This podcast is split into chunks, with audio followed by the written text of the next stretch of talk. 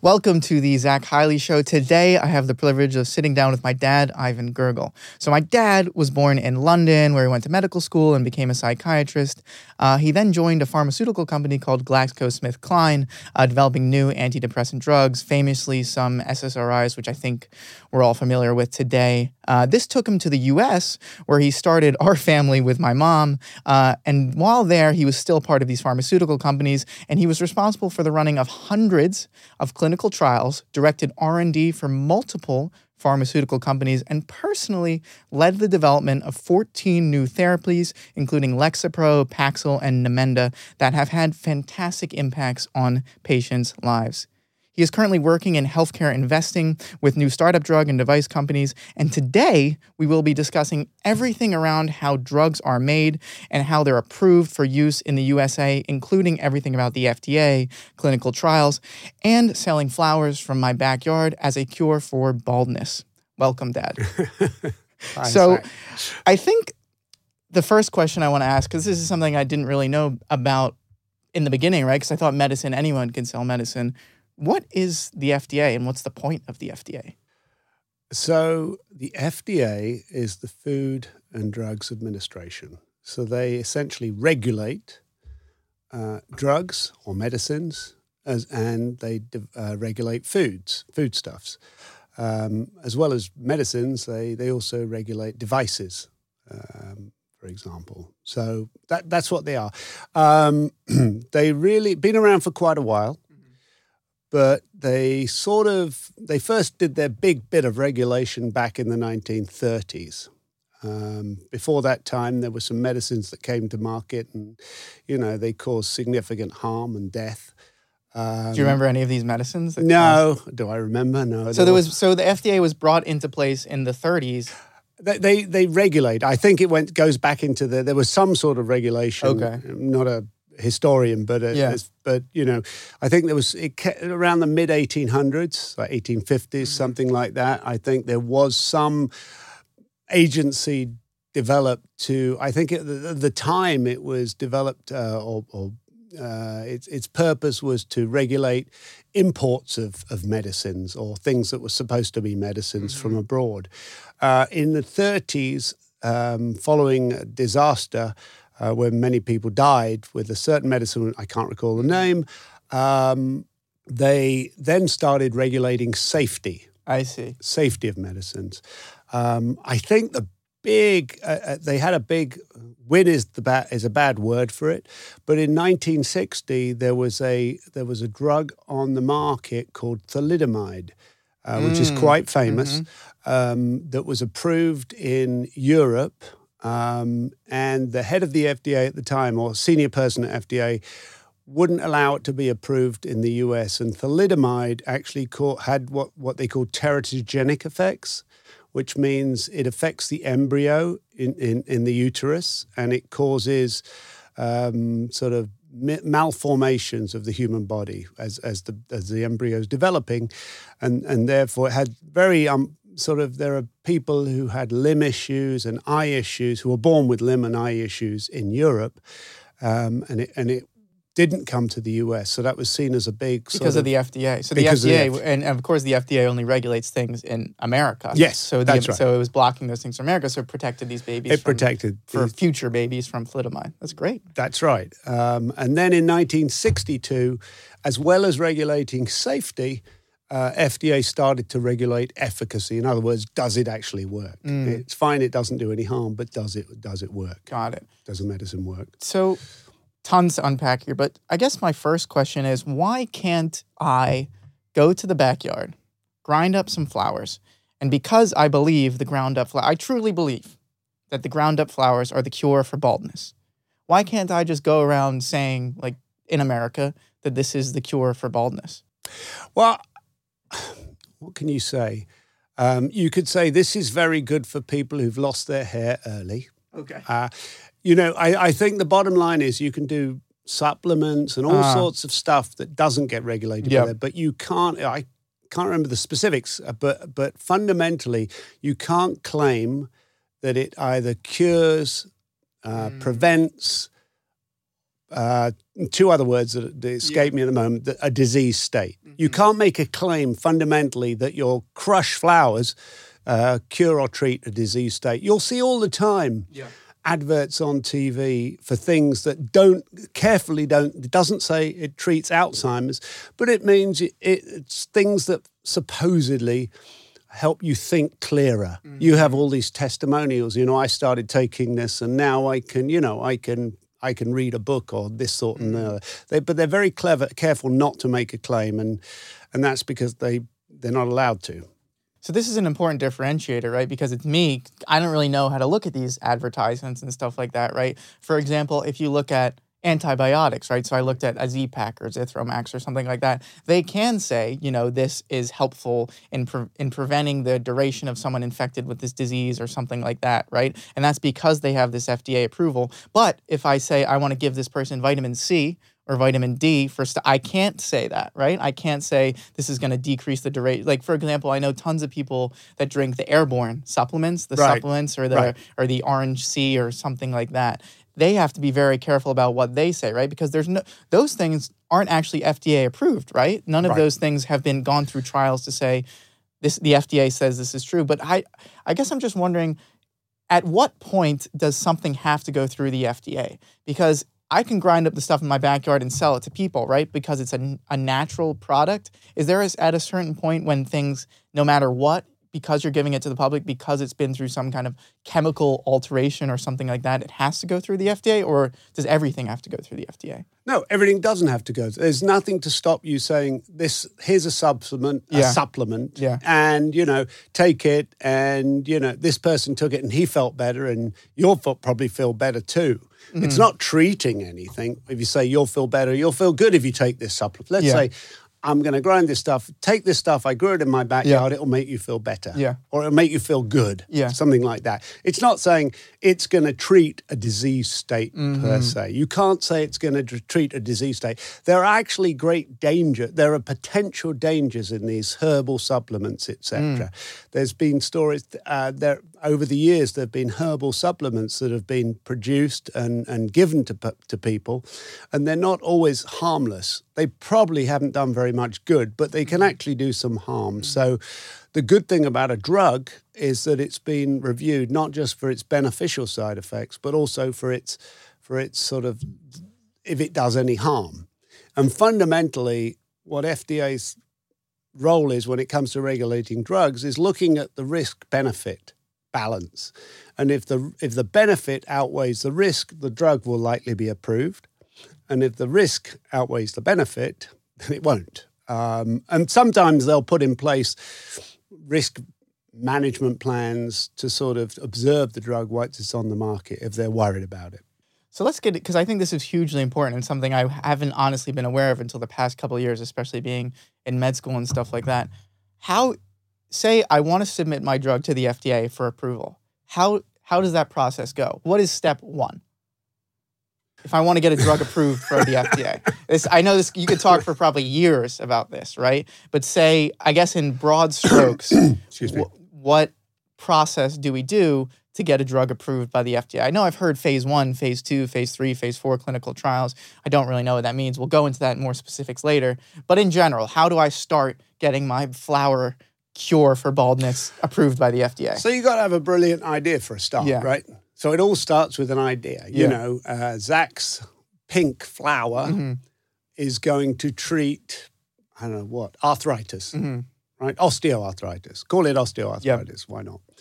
So you go, I think it should treat it because I believe that the cause of osteoarthritis is a lack of whatever's pink in flower. the pink flower, yeah. pink flower juice, juice yeah. um, in the body. In certain people's bodies, people who get osteoarthritis have a lack, whatever it is in the pink flower, that in, in their own bodies, right? Or, or or this juice from this pink flower juice will overcome the lack of something else in their body, or whatever. So so firstly, it's it's a great thought, right? It's sort of, I got an idea for a better mousetrap. That's the typical thing people say, is a better mousetrap, right? So I got a Zach.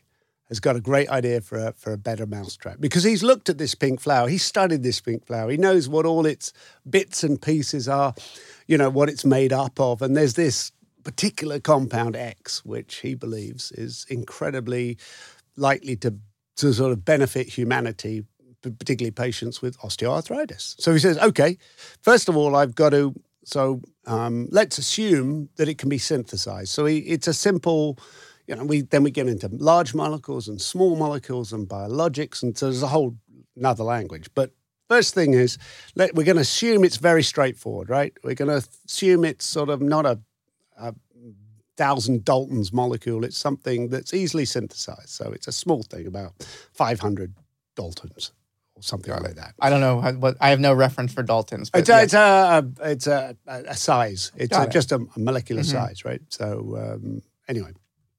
So... Um, I think it's a Dalton. Now you got me. No, don't uh, worry. So, so it's so we have the molecule from the pink flower that's a certain size. Right. Now, what do I do?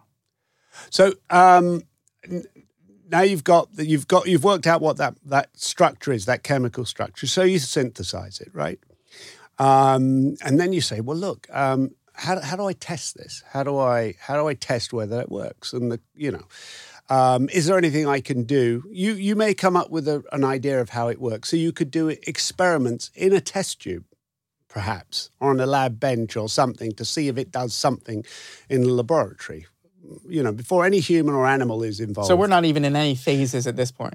No, this is... Is this, this called... Is, what is this called? This is called discovery. Discovery. Or okay. research. Got it. So basic research or discovery, Got right? It. So you've you've...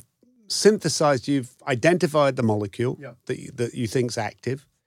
Um, you've synthesized it in sufficient quantities, and you do experiments in a test tube or, a, or whatever, um, which is called in vitro, um, to see if it does what you think it should do in various chemical reactions, et cetera. So that's the first thing. The next thing is you might want to say, well, that was good. You know, it, it seems to do what I thought it would do. Uh, now I'm going to see if it if it does it in an animal. Now there might be, and I I don't know whether there is or isn't, but there's likely to be very good or reasonably good animal models, mouse models, rodent rat models of of osteoarthritis, for example. These things sometimes. And what what does a model of something mean? A model means that, you know, well, obviously the human condition yeah. is osteoarthritis, yeah. which is, you know, and we know what that is, right? So um, the um, the model might be that that certain species, and let's, I'm making this up to some mm-hmm. degree, but let's say there's a rat model. In other words, there is a mat, a rat that develops a type of osteoarthritis. Really, what you want is something that exists in A, a, a, a, a, an animal model that represents a human. And if you do an intervention, in other words, if you treat the animal with this putative uh, cure or, or treatment, then if it if the animal model responds, it means it's likely to work in humans. Got it. So that's so you're modeling an, uh, an, a human illness in a in a uh, in an animal, basically. Got it. If that makes sense. That makes complete sense. So we've got so we've done discovery, uh, and we found a rat that has bad knees. Yes. And uh, so what's so is the rat with bad knees? Are we is that called something else at this stage when we're looking at the rat? No, that's still that's, discovery basic research. That's still discovery basic research. So so when you get to that point, mm-hmm. and you've got sufficient evidence, and it hasn't cost you that much money. At that point, you say... How much money has that cost? What, oh, I, n- not a lot. I mean, you know, you can do animal models. You know, this could cost you... It depends how big the company is, but mm. if you're doing it in your backyard and you're crushing yeah. it in your own mortar and pestle, you know yeah. what that is, right? I do. You'd even sort of... You'd probably take it to... You'd have to take it to a proper lab because this is... Any experiments in animals is is strictly and appropriately strictly regulated, right? You're not allowed to hurt animals. I mean... You, you've got to minimize any discomfort mm-hmm. uh, to to animals as you do these sorts of experiments. Um, and also, we want the data to be good too, right? If we're if the, the rats yes. from my backyard might be different from the rats. Well, yeah, the... yes, that's true. Okay, um, but to some degree, this is about proving to yourself and the people investing in Zach Pharmaceuticals yes. Incorporated nice.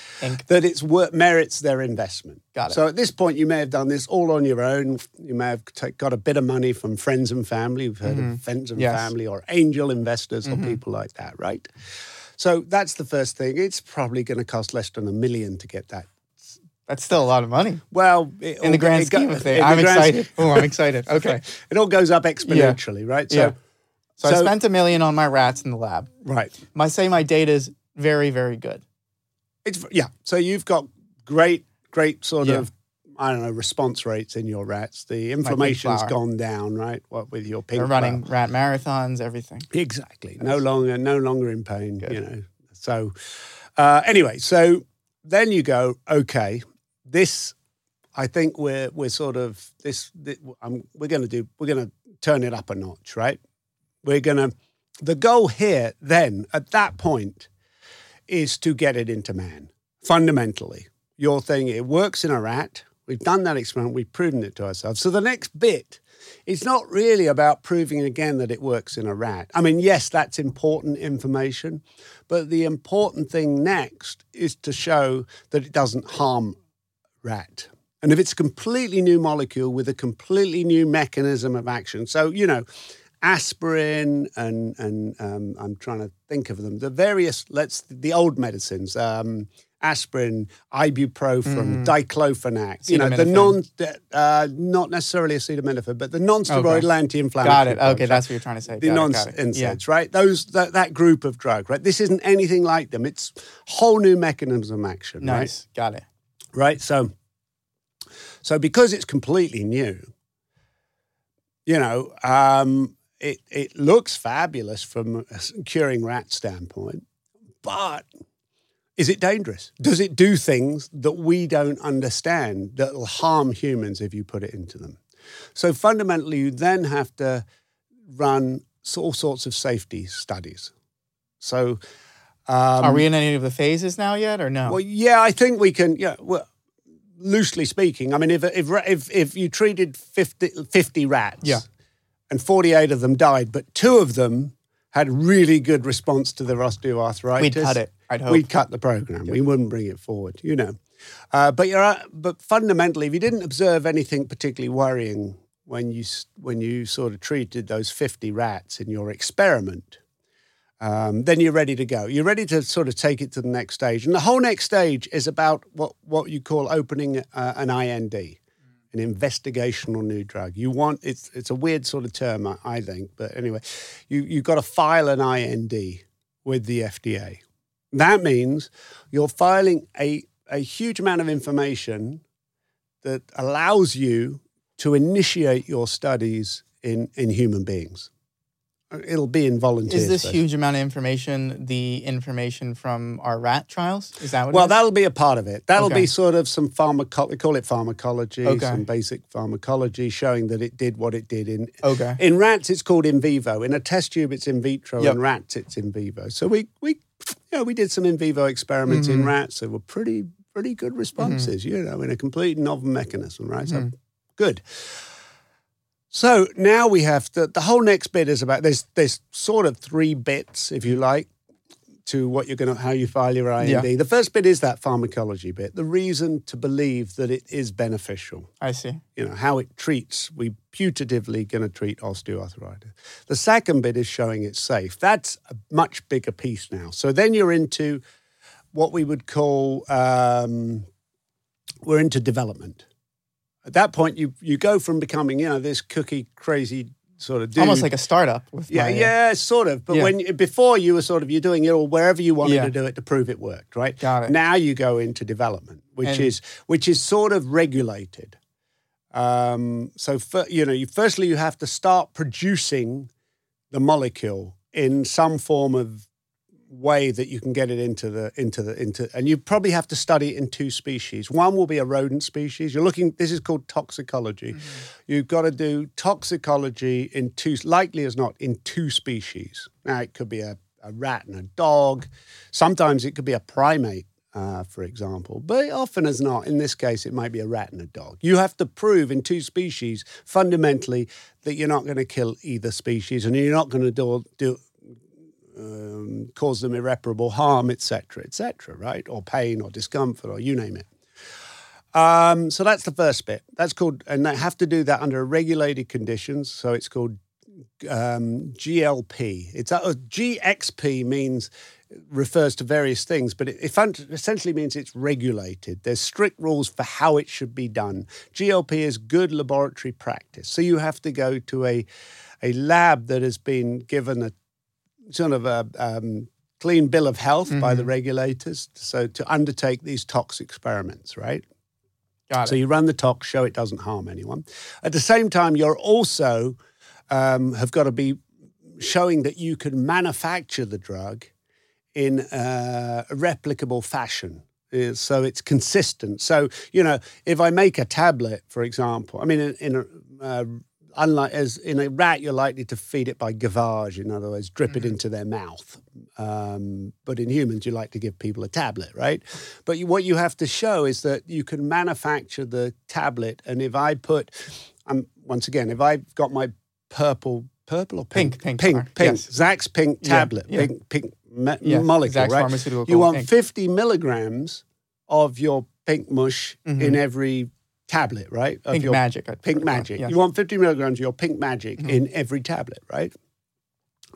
So you have to show that, you know, that doesn't mean, you know, there's five hundred milligrams across ten tablets, but one of them's got one milligram in it and the other one's got one hundred fifty milligrams in it. There's really got to be pretty consistently manufactured. So you got to, so part of what you're telling, you're sending in a big package uh, dossier or whatever you want to call it to the F D A, um, showing that you've. Is you've, this your I N D? This is your I N D. Got it. Part of it is all about the way you manufacture the, the product itself, mm-hmm. the, the pill. Got all right, it. It's all about ensuring that you can do it repetitively, that it's consistent, that it doesn't break down, that it that it's stable over time, et cetera, et cetera.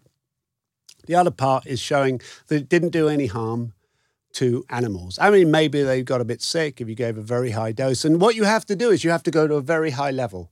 You have to go ten, twenty, fifty times what you're going to give man. You have to go to the to, to the animal. You have to go to uh, you have to show a no adverse event level. Or Noel, they call it, but not like Christmas because there's an A in there, no A L, right? So no A E L, uh, no adverse event level. I see. So just to recap, just so I'm, I'm so we've done our research, our basic science. We've spent about a million dollars on that. And yeah. Everything's looked good. Then the, the big company came and they looked at Zach's Pharmaceutical Incorporated and they said, you know what, we're going to start getting our I N D ramped up here. So, so well, you made a deal with them, right? Made a deal, okay. Or they may bought it. From, they said we're going to buy it from you now, or some, okay. some something. It depends like what. Yeah. This is, yeah, this is so. So then, so so they've made that deal. Now we're going into a special facility that's been approved by the F D A or some regulatory body that says, you know what, we want you to do your testing in here. Yeah. So we're doing it on number one, two species. Say we're doing it on rats and dogs. Uh, and we're doing fifty times the level that's good in their body to make sure, you know, the tox isn't bad on humans when we go to normal one times level or whatever. Uh, and then at the same time, we're also manufacturing, saying we can have a consistently manufactured product that's consistently the same kind of amount of stuff in it, the same quality of stuff in it, quantity of stuff in it, all that kind yes. of stuff. Okay. Perfect. So we've brought all that together, and that is that our I N D? Yeah, it's written. Okay. It's a big, it's a massive paper document. Got it's it. already not paper now. It's all done electronically. So you file these, all the data. Um, and and you, you say, and the other thing you file when you file your I N D is you file your proposed clinical plan, which talks about the indication why it should work. And you file the I N D opening study. That means the first study you're going to conduct in man.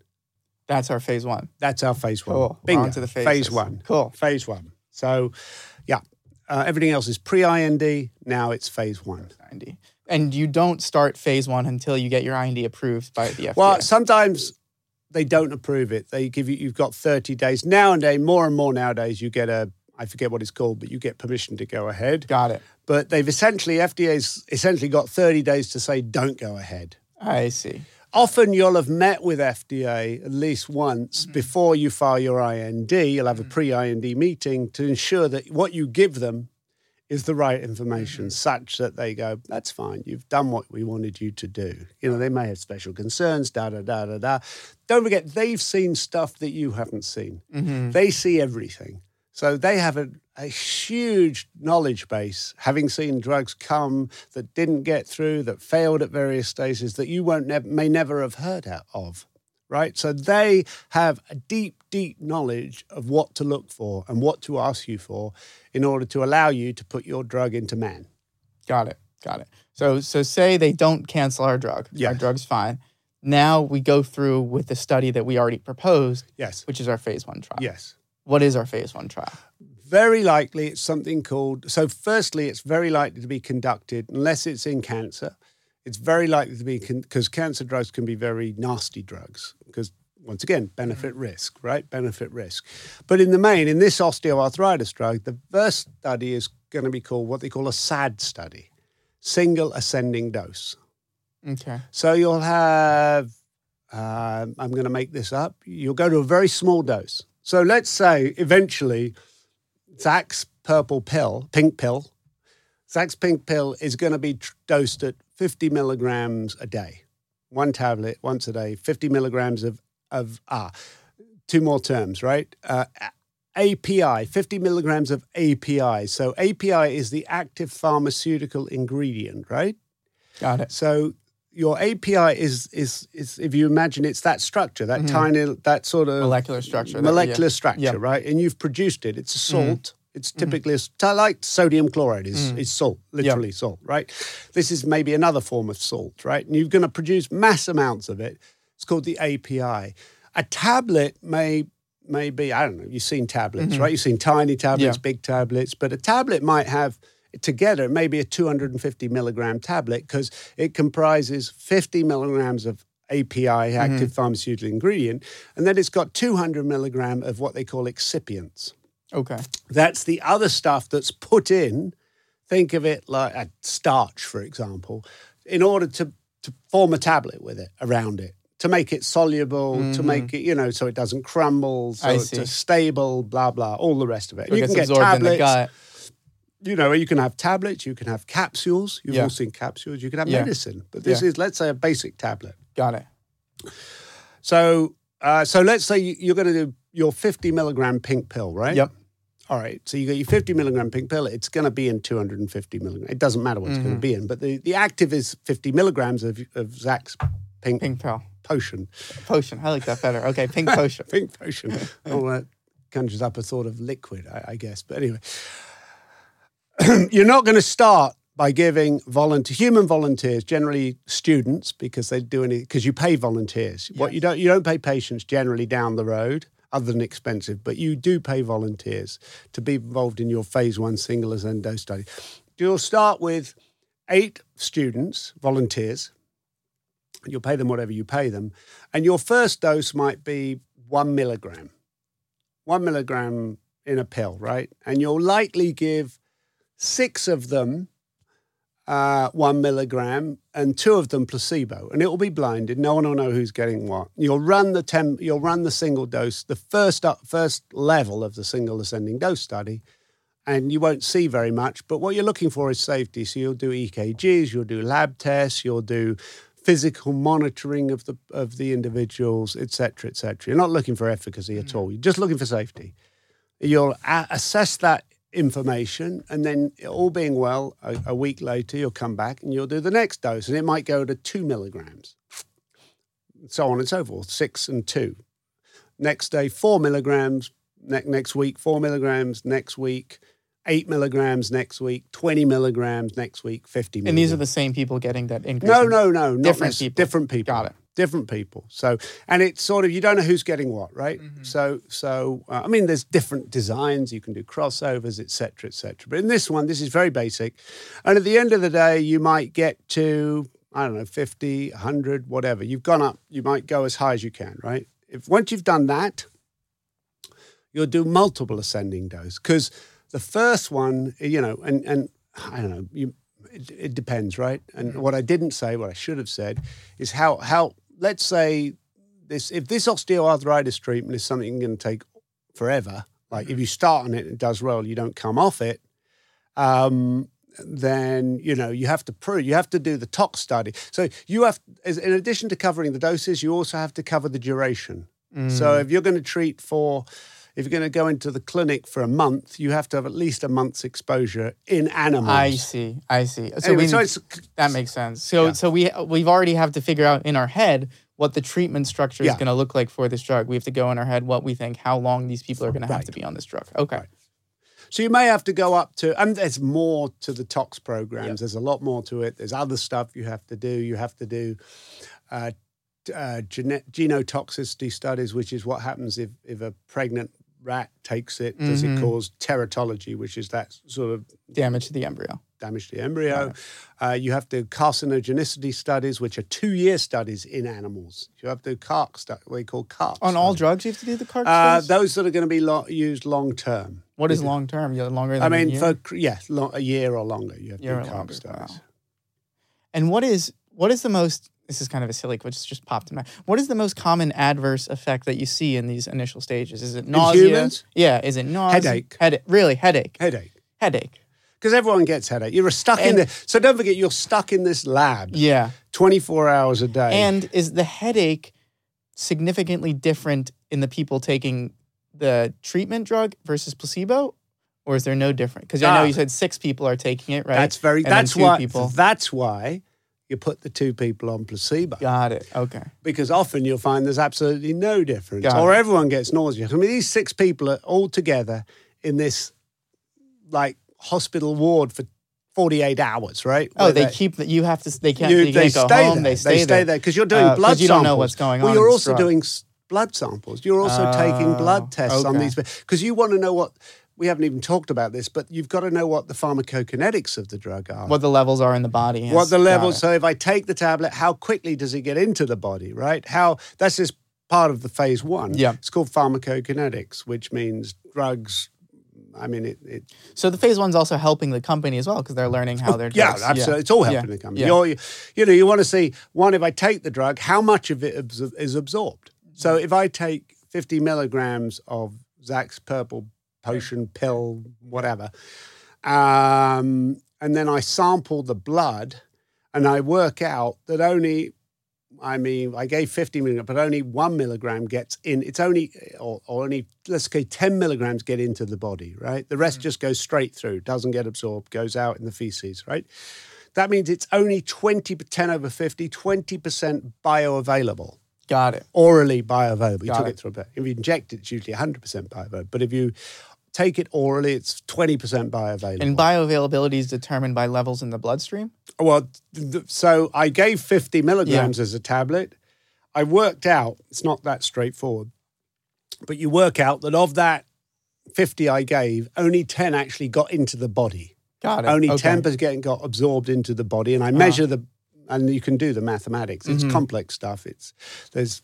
Very smart people. Uh, statisticians yeah. do this. And more and more what we call D M P K experts, drug metabolism and pharmacokinetics. That's a job. Is that a is that a PhD does that? Or? Well, it, it, it, often P, people who train in P, it, who have PhDs do that job, mm-hmm. but that's just the starting step, right? These guys then get to become experts and they have all sorts of uh, pro. Um, Uh, software to wow. sort of to, to, to work this stuff up. So so fundamentally though, but if I take a tablet, only ten percent gets into the, that means I'm wasting eighty milligrams, right? I mean forty milligrams, only ten gets in. So it's twenty percent bioavailable. You don't want that. You want somebody to be pretty, and most oral drugs are more than that. Mm-hmm. They can be, they're pretty much one hundred percent bioavailable. A- Ibuprofen, for example, Advil, I think that's pretty highly wow. bioavailable, for example. So we've given these people our our fifth. We've given them these ascending doses yes. in the hospital. We've taken their blood. No one's gotten super sick. Right. Everyone's been okay. We've gotten good data back from it. Um, do we have to then show these results to the F D A before we go forward? These no, phase one, no. Unless go, they've said, "Look, this is a very dangerous drug. Yeah. We think we were deeply concerned about it. You need to come back to us before you go to phase before two, you three, go whatever. To phase one, two, three. Yeah. Got it." So, not, but if they haven't said that, if they're particularly, you know, if they're not concerned about it, they they can say all sorts of things. Mm-hmm. We want you to put um, a safety monitoring board in place that looks at this, and you've got to come back to us after that. You've got to take all sorts of. They can say all sorts of things. But I if it's generally speaking, if, they they say you can just you're doing the phase one just on your own end. Yeah, and then you can go to phase two, and then you just go to with any without anything from the F D A. Oh, that's we cool. don't necessarily have to go to them at that point. You don't and have to go. I'm to guessing them. You could get in. legal trouble, however, if you were doing the phase one trial and six of the people died and you said, you know what, I don't think more people will die. We'll just try it in one hundred people instead. Yeah, you can get in very then great you get trouble. In trouble. I see. Yeah, one okay. would hope that no one does that. Okay. Right? But as but it could be done, right? It could, but that's yeah. why you start with a very, very low dose, because you start with a dose that's a fiftieth or twentieth mm-hmm. or tenth of, of the highest dose of the of the no effect level in, yeah. in animals. You go very high, you look for a no adverse event level, and then you drop by a tenth of that or a fiftieth of that before you go into man. So it's very unlikely that something was harmless in an animal that has does great harm to man at and, tiny doses. And I've heard this term before, therapeutic index. Is that... That's a number you look for in this in this phase or later phase? Because no. that's for because I and it, tell me if I'm explaining it wrong, but that's the difference in the dose that will cause harm versus the dose that's effective. Yeah, that's right. Got but it. You don't know if it's, it's effective because you haven't studied it in yeah, a patient. Effect. You haven't studied effect yet. You Got it. So you're not, efficacy, you're not efficacy. efficacy. So you're not worried about therapeutic index in phase one. No, you can't. I mean, can't. It's meaningless in Got phase it. one. It, in phase you one, you're simply trying to go, see how high you can go before you get intolerable effects. I see. I see. You've okay. probably got a good idea where you want to get to. Yeah. But you want to go high. Is uh, you know, you want to study numerous doses. You want to get to fifty milligrams, you may study up to one hundred milligrams, right? I see. I you see. Know. You also, and there's a difference between one single dose and and giving two, giving a dose for a week, for example. I see. Got it. Because there could be accumulation. Mm-hmm. So the drug, if I take one pill and I look at the pharmacokinetics, which is the sort of the way it's, it gets, how slowly mm. it gets into the body, how high its concentration gets, and how it's eliminated from the body and distributed in the body. Um, if it takes more than twenty-four hours, if it's half-life, for example, you know what half-life? Yes. Yeah. We, so its half-life is like a week, let's say. So if you... take fifty milligrams, fifty milligram gets in, and it reaches its maximum concentration. I'm making this up in uh, six hours. Mm-hmm. But then from its maximum concentration to its half of the maximum, so whatever that is, you know, that takes a week. You can imagine when you give the dose on day two, that fifty, then it's only back, it's only down at about five on the uh, after twenty-four hours. Then you add to it and you get another six. Mm. So that's eleven. And then I and see, so on I and so on. So see. It goes quite high, right? It, and, until it reaches steady state. That's what's called steady state. Got it. Got it. So this is one of the things you might also learn when you're doing these, these that's phase what one these trials. Phase one got trials it. Are about. So our pink pill's done well yes. in the phase one. Now, what is phase two? Phase two, um, phase two is really proof of concept. Okay. All right. Is that efficacy? Yes. Efficacy. Efficacy. So the concept is, our concept, our construct is our pink pill. Yes. Treats people with osteoarthritis. Yep. So now we put it into patients. So we may run a simple study, right? Um, a randomized, placebo-controlled, parallel study in patients with osteoarthritis. You couldn't do a crossover. If you understand, there's a difference between parallel design, which is I take one hundred people, divide them into fifty, blindly I treat one, and randomly I treat one with the drug, with mm. per, Zach's per pink pill. Yes. And the other half I treat with um, uh, placebo. Yep. They all look the same, right? Um, but I couldn't do a crossover, which means I treat, you know, fifty with one thing and fifty with placebo. Then after I've done that for sort of four, you switch six it over. Months, switch it over and everyone gets the opposite. Because got it, got it. Cause actually you might be helping the condition. So when you end having your pink pill for six months and you go to placebo and vice versa, you're not the same as when you went in originally, right? I see. Yeah, yeah, yeah, that makes yeah, it sense. It doesn't matter, you know, so you have to do parallel design. Got it, no. got it. So that's a phase two proof How many of people? Concept. Well, it's an interesting question. Right? That's a really good question. So there's a bunch of factors that come into consideration when you run a clinical study. Um, firstly, do you want statistical separation, right? I mean, you everyone's heard of P zero point zero five or the null hypothesis. The null hypothesis states that um, there's no difference between active and placebo, and the whole idea of a good clinical study is to disprove the null hypothesis, and that's generally done at an alpha or a p-value of less than zero point zero five. Got it. And that's the chance that the results are not from random results. Basically, Got yes. it. From yeah. random things happening. Yeah, Got that it. it didn't happen. It's not It's not a, It's not a false positive. Got it. You know, mm-hmm. it, it, it, it really is true, right? So Um, so do you need to do that in phase two?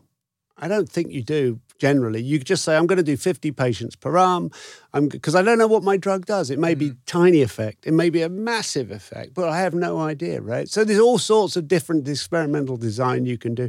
But fundamentally, you might say, look, we've only got, I don't know, five million dollars, right? So the study will co- a bigger study is going to cost us way more than that. So we can do a three-month study, um, fifty per arm, and we'll look at what happens and we'll pick our endpoint, which is often in arthritis, it's called something called the WOMAC scale. Okay. Uh, which I can't remember what it stands for. I don't know what that is. What is the endpoint? Uh, usually things like how much pain, how much swelling, and how much dis- how much how much how much pain. You often ask the patients at the beginning how much pain you in, how much pain are you in at so that this point. Is the primary result you're looking for from your yes. drug. Yes, it's a scale. It's a scale. I think, and I haven't done this stuff for a while. Uh-huh. But I think it's, if I remember correctly, it's something, there's a pain component, there's a swelling component, mm-hmm. swelling and redness. Yeah, so so okay, so not specifically for arthritis. I just mean in general, endpoints are just kind of what's this is the main thing you're looking for with your drug to show it's effective. Well, you've opened a whole nother can of worms. Got it. um, so you know, I'm good at that. Um, yeah. Um, so what is an endpoint? Well, you can use they can be they can be biomarkers. Let's start with the one that... Is that the best? No, it's probably the worst. Ah. Uh, so a biomarker, but it depends, right? Okay. It depends. So an example of biomarkers are blood pressure for hypertension drugs, cholesterol for high cholesterol drugs, um, and glucose or H b A one c for, for, diabetes. for diabetes. Why are these acceptable biomarkers? Because there has been so much work done that has demonstrated that high blood pressure, high pressure in itself is not a bad thing, but people with high blood pressure have strokes and heart attacks. So if you can bring it down, the Framington study, et cetera, et cetera, these massive sort of, uh, whatever they called it, stu- cohort studies, looked at what happens with people with high blood pressure and shown that if you have high blood pressure for a long period of time, there's all sorts of morbidity and mortality associated with it. So you can get uh, high blood pressure will give you, uh, you know, it'll give you strokes, it'll give you heart attacks, it'll cause you to die, it'll cause renal failure, et cetera, et cetera. So there's an inherent, there's an acknowledged benefit in reducing that biomarker. I so see. Blood pressure, bringing down cholesterol. Everyone knows high cholesterol for a long time is bad for you, unless yeah. it's good cholesterol. Good high cholesterol, mm-hmm. but generally we're talking about L D L, not yes. H D L. Uh, H b A one c, a great marker for diabetes, right? So you can measure glucose or H b A one c. H b A one c, I think. Yeah. I always muddle that yeah. one up. Um, but these are all great biomarkers. They're approved by F D A. They allow you to run studies on that basis, right? So that's the first one. Got it. Um, Biomarkers or surrogates is another way of talking about those surrogate endpoints. So they're not re- they're sort of mm-hmm. one step removed. The next one, which is not the normal one, um, are signs or symptoms. Sort of so uh, you know in this case the WOMAC, it's osteoarthritis. Um, you're looking at reduction in pain. You're looking at reduction in swelling. You're looking at reduction in or improvement in function. These are all symptomatic or signs, uh, so signs and symptoms, right? You're measuring those. And do these do these signs and symptoms have to be correlated with some physiological change, or I guess not change? For so, for example, if if arthritis, and I'm forgetting kind of what how the pathophys of arthritis is, but say it's more of these calcifications in the knee bone. Does there have to be a study that says people who have less pain also have less calcifications ah, in the so, knee so bone? So great. Then? That's a really good, that's a very insightful question. Good question.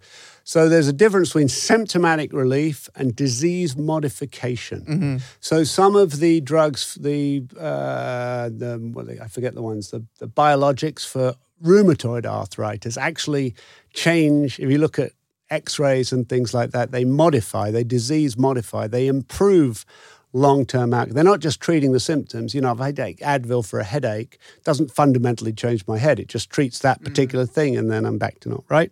So, but there are disease modifying. I mean, I worked in the Alzheimer's space quite a bit, yeah. right? Um, and when we developed Namenda, you know, we looked at At, at, at really symptoms. We looked at cognition and things. We we improved cognition with treatment, right? We measured cognitive mm-hmm. function. And we showed that, you know, that patients benefited both behaviorally and from a cognitive cognitive standpoint. But what we didn't do, we, we didn't have disease modify. We never said it slows the progression of Alzheimer's disease. This and there we, are no drugs that do that, right? No, there aren't. No. The, there were a lot of drugs working in the amyloid space They're recently. Trying to do that, yeah. Trying to do that. And they were thought that might be disease modifying, yeah. but they don't. They didn't show themselves to work at all, let alone disease modify. How much money when were put into those drugs? No, you know? billions and billions. Oh my God. Yeah, yeah, loads of billions yeah. into those drugs. Uh, that's a story for another yeah. day. But but you know, so that's that's the difference between. So great question. Yeah. Symptomatic relief and disease modify. If you treat migraine, you're not stopping migraine. We forever. don't even know why migraines happen. Yeah, we so, don't. So, so we, we can't don't. say exactly. So then the final one, and perhaps the hardest endpoint, if you like. Um, are are um, uh, outcomes. Outcomes are really solid. So let me, if you take oncology, for example, right? Um, there's three, look, there's lots of endpoints, but one, um, uh, there's something, I'm going to forget what it is. Um, overall, O R R is, is sort of level one. It's a surrogate or a biomarker. What is O R R? Overall response rate looks at From from scans, looks at size of tumour. And if you oh. get reductions in size of tumour, if you add them all up, there's a whole algorithm for how you do this. Um, but that's sort of level one. You can reduce size of tumour, okay. right? You can reduce size of tumour. The next one is progression-free survival. That means uh, you treat a patient or a group, you do a clinical study, and you look at how um, once... survival at the end of it. So they have to live, right? And they don't progress. In other words, they don't have a growth in their tumour. So you look, you scan them every so month, two months, six months, whatever, and you look for a, uh, a sort of growth or new tumours, right? Metastases or new tumours. And that, if you see that, that's not progression-free survival. So you see what proportion of I patients see. have prefer. And the final one, which is the real one in, in, in cancer, is overall survival. Got it. So you get one hundred patients treated with a drug, one hundred treated with the standard of care, let's say, because you never treat placebo. And you look at the overall survival, and it's and it, that's an outcome. Survival is an outcome. Um, in, I don't know, in a, in a I don't, the big diabetes, for new diabetes drugs, F D A likes to look at sort of cardiovascular outcome studies. So you'll treat five thousand patients, and what you want to see is there's no greater incidence of, of uh, heart attack. There's only three or four things: heart attack, stroke, or death, mm-hmm. for example. Um, the COVID um, um, studies that were recently conducted with uh, Paxlovid, the Pfizer drug, for mm-hmm. example, when they initially came through, it looked at number of pa- proportion of patients on active or placebo who were admitted to hospital or who died, right? So that was an outcome study. It's a true, you know, it's really difficult for that not to be real. I see. Okay, that makes that makes yes. good sense. So the ultimate outcome study is death, right? Death, I mean, yeah. Died, that's no when you look, whether that's when you see those, you know, five-year survival rates mm-hmm. and all these kind of things that you see on the people exactly. who have the trials. It's very difficult to argue with those, yeah. right? So. Yeah, no, that makes sense. So we've done. So we've done the phase one. Everything looks good. We're on the. We're on to the phase two. We're still on phase two, right. and we've we've said, okay, for us, we want our outcomes, and our outcomes are going to be, I don't know, whatever this thing you said earlier about this stuff with osteoarthritis and something yeah. like that. So we've looked at these outcomes, and we've said, you know what? These people uh, in this blinded trial are the people that are getting Zach's magic pink pill, are having less pain in their leg. They're doing all the good stuff. Right. Phase two. And it's showing, this is a bit, maybe this is a big, will make you go in different directions, but and it's showing statistical significance versus, you know, the, the placebo. Well, you're going to do, you're, what you're doing is you're looking, you're saying, let's just say it's pain, right? Yeah. Pain scale from zero to ten. Yeah. Patients to get into the study have to score above six on their pain score, okay. let's say, right? Yeah. So you come into the study, everyone's got above six. Some have got seven, some have got eight, some have got nine. But let's say on average, both group, you randomly allocate them. So the average score in active is seven, is call it eight. Yeah. And the active score in placebo is eight, right? Because it's yeah. randomized, so there's no reason they should be different. So you got a bunch of patients. You're going to treat them for three months in a in a blinded fashion, and you get to the end, and it's a pain score. And at the end of the study, one group is pain scores down to two, The mean score's two, and the other one's, let's call it five, right? So both have improved, because that usually happens, because yeah. there is a placebo effect. Yeah. You really want to hope that the five is placebo and the two is active, right? The hope. Delta, the change from baseline is actually six for one group and three for the other one, eight to two and eight to five. Mm. And then you compare... You do, uh, what they, I, I'm not, not a statistician, but in this particular case, you might do an analysis of covariance, or, you know, you could do a chi-squared test, yeah. but that's for categorical variables or whatever. But you want to, you do a statistical test that says these are not different. Yet the test shows you that if they aren't different, there's only a one in forty chance or less, one in sixty, one in eighty, one in one hundred chance that this happened by chance. In Got other it. words, it didn't happen by Got chance. Mm-hmm.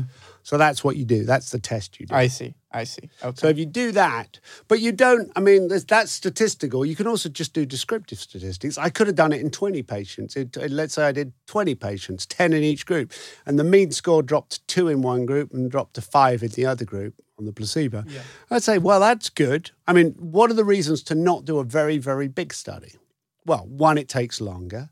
Two, it's much more complicated. But the really, really big thing and is it's expensive, right? Yeah. Uh, so, you know, it costs perhaps twenty thousand dollars a patient to Jeez. put someone into a three-month study. More in some cases. You know, in some oncology study, uh, uh, the cost per patient in an oncology study, it could be a quarter of a million dollars a patient. That's yeah. insane. Yeah, it's expensive. That's crazy. You know, so you want to, you're sort of weighing up all these things. You want to get to a level at the end of phase two that gives you enough confidence that the drug works, right? It's to prove to yourself or to your outside investors. You're going to need them at this point. You're going to need them, or you're a big pharmaceutical yeah. company who's bought the drug off Zach. Yeah. You get a little bit of royalty. Nice. You, maybe you get ten percent of profit. I'd like to keep ownership. Yeah, yeah a little you bit. want to keep a little bit of ownership. Yeah. But, you know, uh, generally the rule is don't be greedy. Yeah. If you can get out for a reasonable sum and then have some... Because who knows what's going to happen yeah. when we give this to more yeah. people. Yeah. yeah, got it. Down the road you might do very well, but you'll get, you know, you mm-hmm. get protected. So, you know, you...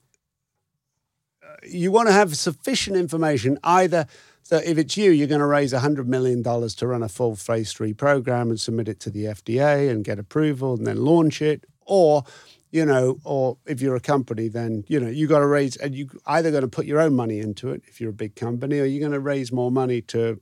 So we haven't, we after the phase two, we still haven't had to go to the F D A yet after the phase two trial. The only time we've had to go to the F D A so far is, is your pre-I N D. And you can go to F D A at any point. It's okay. Not always the easiest thing yeah. to do. You know, it, they don't, you know, they, obviously there's lots of companies out there developing lots mm-hmm. of drugs and they've only got limited resources. So you're going to go to them when you can, right? So, mm-hmm. but fundamentally...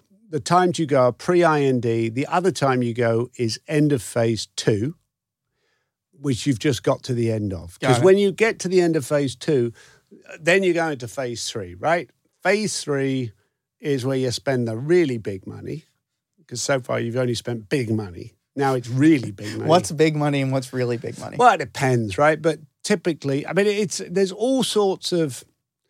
There's all sorts of numbers thrown out randomly, right? Okay. For for a, one, a big pharmaceutical company to have one successful drug to get it through F D A and approved and launch, you know, it's probably a billion, two billion wow. for a drug, because there's so many failures, so yeah. many things go down. You got this massive infrastructure, right? Mm-hmm. So you go, there's lots of things fail, and if you're not a big pharmaceutical company, you know, you raise money, you're a startup, blah blah. Loads, most of those fail too, yeah. right? Most fail.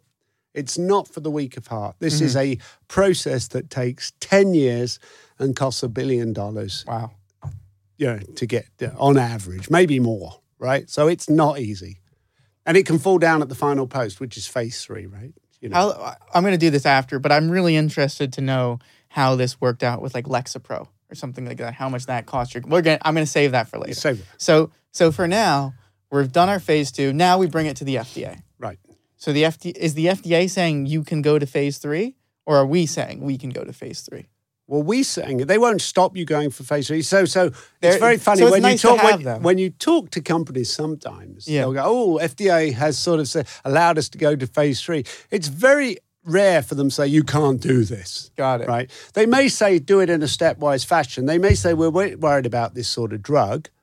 Um, expose one hundred patients, come back to us, let us see the data. Expose five hundred patients, but we're not willing for you to just go jump into one thousand patients." I see, right? I see.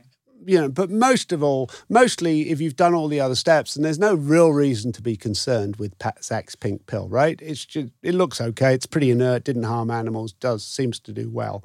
You know, you really can keep going. What you want to do, though, when you get to the end of phase two is, you know, at the Run end of phase them. three, guess where you're going? Yeah. F D A, right? Who's your customer at the end of phase three? F D A and other regulatory authorities. So if you get to the end of phase two and say, "Oh, good, I'm going to, you know, now I'm going to study it sort of in uh, people with nosebleeds," right? No, you know, and I'm going to go and I'm going to go for a nosebleed claim. You know, what, you didn't, you know, you really want to work with them as much as you can. I see. You want to ask because they're the people approving it in the end. They're anyway. approving it in the end, and that you don't sense. want it to come as a surprise. You want to say they'll say, "Look, our proposal is to run two studies." Two efficacy studies in patients with osteoarthritis of the knee, let's say, because it may be the O A of whatever joint, thumb joint, knee joint, hip joint, are different, and you may have to do different studies for each. Indi- for each, uh, I see. Because it may be that, well, it's okay in this, but not in that, right? Just because you did it in the knee doesn't mean it works in the hip. Um, you know, so. So you want to go talk to them and you want to say, "Look, this is how we've done phase two. These are our data. This is the safety. It looked pretty good. Few headaches, bit of nausea in a few patients. Nothing big, nothing bad." Um, you know, often one wants the things that worry you uh, or that don't worry you. If, if you see an adverse event like raised liver function tests, for example, mm-hmm. bit concerning, right? But as long as you can monitor them and they're reversible, then it's less of a concern. So if suddenly one in one hundred drugs sort of, you get irreversible liver failure, you aren't going to get that drug approved. Got right? it, got it. But if, if like one in one hundred times you get slightly raised, I don't know, making up uh, aspartate transaminase, yeah. which is a liver enzyme, yeah. right? So some patients are slightly sensitive. And in those patients, you just take, you see raised liver function tests, like within a week. Um, then you can say, "Look, we can reverse it. We don't. Have, we take the drug away in those patients who show raised liver function." I see. Tests. It's, okay. it's it's monitorable. In other words, you can take blood tests for liver function yep. tests, and it's reversible. You take it away, it goes away, it comes back to normal. Yep. Right. So, but fundamentally, you probably won't see any of that. You can get a bit of headache, bit of nausea, you know, typical sort of Got side it. effects Got it. of drugs. Um, so, so phase two has said. So we've brought it, our drug to phase two people. And the fa- and they've said, "You know what, listen, this is good. I'm trying to be as basic as possible." They said, "Now we just want you to do it in more people." Right. They say, "You know, this everything that's good, just do it in a bunch more people."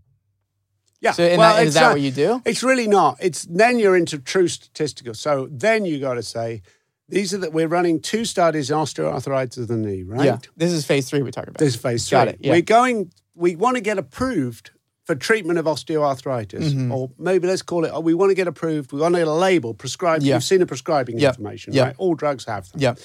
They're the sort of, they're essentially the Bible for a drug. The label. The label. It's what a company can only, you can only promote or market the drug within the constraints of that label, yes. right? So if you get a label that says uh, you're approved for treatment of osteoarthritis of the knee, and you go saying, "Well, look, I've got it for osteoarthritis of the jaw," you're going to get dinged. Mm, You'll get, you, you know, fined contravened, or fined or, or sued or whatever, right?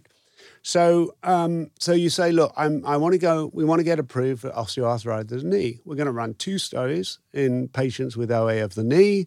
You know, these are three-month studies. We'll do some long-term work. Um, we'll do whatever else we need to do in that, you know, other sort of safety stuff, et cetera. And then we're going to come back to you with these two results if they're if they're successful."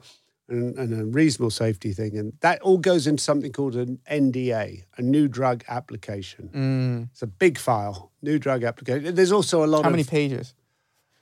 Million, maybe. I mean, million. A lot. It can be a lot of pages. Don't forget, don't forget, each patient has something... Has a page. Has a case report form. Uh, so if you go, Zach goes into a clinical study... I mean, I'm going back to the days of paper. Now it's all electronic data capture, E D C, yeah. right? But you'll, you know, you'll have a screening thing which will give all your history, your medical history, your date of birth, all your stuff, yeah. right, which will be t- redacted for the purpose of the sponsor and the F D A. That's not important, you know. The, yeah. The, the, the, Hip, HIPAA and all that kind yeah, of stuff. HIPAA. Yeah, HIPAA. The, the, the site will know who you are, but we won't. Yes. But you're going to be one person in uh, at least fifteen hundred. Wow. So, so when you go to F D A, there's sort of rules. You have to have, from a safety standpoint, you have to have at least fifteen hundred patients exposed to your drug at the time of filing. Uh, for all have, drugs? For all, but most drugs, not not orphan drugs. fifteen hundred. Or, or, Got you know, it. So, but, you know, but basic drug, this sort of drug, yeah, yeah at least fifty. You'll probably have three thousand, four thousand wow. patients in your clinical trial program, right? You'll do large studies. You'll, you'll have to have at least uh, six months patient data on three hundred patients and at least one so year's this is, data. This is the big one. One year's data on on on one hundred patients, wow. for example. one hundred, one hundred patients who've had your drug for a year at the higher dose or close to. How much would this cost? How much does this phase three cost? On a, what would you say on a regular? Oh, who knows, right? Yeah. Uh, two hundred million, a quarter of a billion, something like that. It depends, to be honest. You know, one wow. study can be extra. You know, a, a study can quite easily. What's the most expensive one, phase three that you've helped with or designed? I don't know if you're allowed to say this. Well, yeah, I mean, I, we were doing an oncology study that came in at one hundred twenty million. Wow. One study in how many patients? Maybe six, seven hundred patients. You know, so. Wow. But it, they, they're expensive. Studies are expensive. A typical study is somewhere between fifty to a hundred million dollars. One phase three study. There's you need to do and you a need bunch to do a of couple, them, couple of them, right? So that that, that it's expensive. Wow. It's a whole machinery, you know. So. And how much did the phase two cost? Would that be would that be more closer to if you're doing fifty Depends. Patients? If you're doing a hundred, if you do, you know, maybe you get a twenty for a couple of hundred patients, maybe twenty-five billion. I mean, million, you're rarely yeah. doing a phase two or three study for less than twenty million. A okay. drug study, device yeah. is slightly yeah. less yeah. expensive. Okay, so we've done our phase two, and now we're doing our phase three. Is there anything else we need before we give the big N D A to the F D A? Well, you've got to demonstrate efficacy and you've yeah. got to demonstrate safety. Okay. And then you've got to do the, uh, you've got to show that you've got a pill that doesn't crumble, that's stable for a reasonable period of time. I that, see. Whether it has to be refrigerated. Expiration date. Expiration date. Yeah, I, I mean, you see these mm-hmm. things in your, well, you take aspirin out of your cabinet, it says, you know, expires today, where we are, we're somewhere in the middle of twenty-two, right? Yeah. It probably says it's good, you know, please don't use after twenty-five, yeah. to twenty twenty-five. I mean, the big secret here, not that I'm saying anyone should do it, is that yeah. these things are like rocks, right? They're, they're, it's just, it doesn't, no company is going to test it for, for, you do things yeah. called uh, accelerated testing of how stable something yeah. is. You put it up on a shelf in a heated or a very cold yeah. environment, very humid, see if it breaks down more quickly. There's accepted criteria. So six mm-hmm. months of that counts for two two years of normal room temperature, right? But so they, fundamentally, you're not, you, no one's got the time or the money or the sort of patience to test something out for fifteen years. But, but they've done studies where they've looked at drugs thirty years later and ninety percent of them are completely fine. I mean, it's like salt, right? And if you got a salt in a salt cellar, it might get a bit moist, right? It might clog a bit. But but fundamentally, if it doesn't, if it's in a reasonable environment, salt tastes just as good now as it did in nineteen forty. So the expiration date on bottles are really, it's only because that's as much as they're willing to test it for. That's why they've been tested. There's, you know, I mean, yeah. fundamentally, you, it, no one's going to buy a drug that expires the next day because yeah. it's pointless, yeah. right? I mean, then you've got to buy it the next day and the next day. So but you what want, you're saying is you might buy it because it's there's no, it doesn't really make a difference. No, something that expired that quickly probably isn't safe. But oh, that's not a basic salt. I see. And of course, it gets much more complicated when you get to large biologics, right? I see. Mm-hmm. Things like that. But if you had, if you saw an aspirin on the shelf that expired yesterday and its shelf life is approved for five Five years, you'd be okay taking yes. it the next. Yeah, absolutely. Yeah. Okay. And this is you. We're not recommending this. I'm not recommending that at all. Yes. I wouldn't say. Yeah. That. And I'm not speaking for all drugs. Yes, yes, I mean, yes, I'm yes. just. You know, yes, it's up to me. That's my. That's my choice. It's if I don't have it. Yeah. It's either wait till the shop's open the next day. It's not going to do my headache today yeah. and eat good. So I'm going to take it because worst comes to worst, it won't work quite as well. But I'm not recommending. That. Yes, of course, of course. Okay. Anything else to a phase three? Do you think we've covered most of the things for phase three? Uh, most things for phase three. Yeah, you know, that sort of broad brush. Basics, right? At a very basic. Right? Okay, so we so now we're ready to submit our N D A. So we bring it all together, our million pages, and we give this to, to the pharma company. Is that it? And then we the give next, it to the F D A. The F D A. We go in company. Through an elect what they call electronic gateway. electronic gateway. That's you how su- you submit to F D A. You submit all this information. Yes. Oh, God. Yeah. And and then and then how long does it take for them to say yes or no? Well, typical time is about a year. Okay. Because um, they have to get, they have to, they first they look through the data, yeah. and then they may audit. They may go I out see. to some of your sites. They want to go to, you know, you do one study may have yeah. twenty or thirty sites. Some studies yeah. have one hundred sites. Yeah. This O A study is likely to have twenty sites, thirty sites, something like oh, that. Oh, so they'll actually investigate where the studies were done. They go to the sites. Ah. They see how it's conducted there. They look at the data. They'll go. They'll go. They'll go and verify everything at there. They F D A inspectors go to the sites to look at the centers to see how they conduct something. You know, I talked about G L P, yeah. good lab practice. Yeah. There's G M P, which is good manufacturing practice, mm-hmm. and there's G C P. Which is good clinical practice. So the studies need to be uh, done under the under the sort of flag of good clinical practice. I see. Because we see this at the hospital, I see sometimes patients, you know, patients are partaking, a certain patient yeah. is part of a study. Yes. So you need to make sure, and there's rules that they tell yes, us to follow absolutely. and all this kind of stuff. Yeah. Got it. So they're checking to make sure those rules are followed yes. and the rules are given in a proper way yes. and all this kind all of stuff. All that stuff. Okay. That it was followed, because obviously it. it's after the fact yeah. at that point. Yeah, yeah, yeah. yeah. Wow. So a year comes by, and this is, I guess, huge, right? And then whether yeah. your drug's approved or denied. Well, you'll get back and forth between yeah. you and the agency, and they'll go and visit the manufacturing site. Yeah. If they haven't been there before, they yeah. will go, you know, and uh, they'll go and check everything out and dig deep, and they'll and re- have- and they recalculate all the they do. They actually have raw data. So they will look at, you know... They'll do it all the data again on their own. They'll reanalyze some uh, of the data themselves. That's, not, that's reassuring, it is, actually. It is yeah. reassuring, yeah. So they'll look at raw and data. And do you have... I guess this depends on you. You are very experienced in this field, but I guess, do you have a general gut sense of whether you think the drug's going to be approved yeah. or not when you send it? Yeah. yeah. yeah. I mean, if there's no great safety issue yeah. and it works, it will get, a, it generally will get approved. Got it. it have you been back. surprised ever where they said no and you're like, this was a, I thought this was a shoo-in. I thought this was a slam dunk. Uh, yeah. I mean, I think, you know, um, or we've been surprised when we've got the label back, yeah. right? The original first label, mm-hmm. when you get back from them, you go, what? You know, so it's like... Because they write, what do they do? They write things... They write like, things, well, you've heard of... Black uh, box. Black box warnings, yes. uh-huh. or, or, or sort of heavy contra, uh-huh. contraindications, things like was, that. Was... Uh, what was, where was the surprising, where was, was it in, contra- specifically in this situation you're talking about, was it a black box? Was it a indication warning? Was it was, it a, uh, I think it was a black box back in really? the Really? Yeah, yeah. Do you remember what drug it was yeah, for? Yeah, I do. What? Uh, Lexapro. Lexapro. In, and Lexapro. was this the, was this the big, um, the suicide? The no, no, that no. was nothing to do with that. That was well, well after that. Got point, it. So. What was the? This was about, uh, Q T C prolongation. I don't know if you. Uh, yeah, yeah, I know. know Q T C. So yeah. that, so I If, and if I'm explaining this wrong, let me know, but Q T C prolongation is basically a certain part of the way the heart beats is a little bit too long. Yes, yes. Certain, it, it extends, I think it's the, the P R t- interval. The P, it's the repolarization. Yeah, okay. Of us. So, so yeah. you know, the heart, um, yeah. drugs, so for a long time now, drugs. Not, not P R interval, sorry. D- yeah, yeah. Uh, but there's, you know, if it goes too long, and really that's a long, really long time, yeah. you know, things like, there was a drug, I think, called Cisapride, for example, mm-hmm. and then there was Terfenidine one. So Cisapride was a um, what's these drugs, that pro-motility agent, okay. I think. And there was a guy called Terfenidine, a drug called Terfenidine, uh, which was for allergies. Okay. And these really extended Q T C. Uh, they prolonged Q T C interval um, to the extent that you can cause heart block and sudden death. Wow.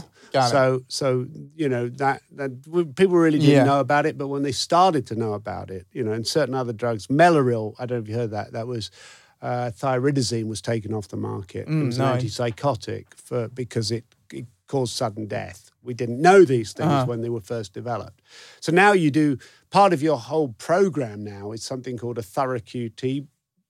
Uh, thorough Q T study. They just T Q T. Get lots of E K Gs? No, no, no, no. It's actually much more extensive than that. Oh. It's a sort of a, the, the volunteers come in and they're given the drug and they're given a drug, uh, uh, quinolone, I forget the the one of it, anyway, which is known to prolong Q T C by five milliseconds. Wow. Uh, so that's an active control. There's placebo, there's your drug, and there's a super therapeutic dose of your drug. So they really care about this Q T C. They really care about this Q T C mm. thing.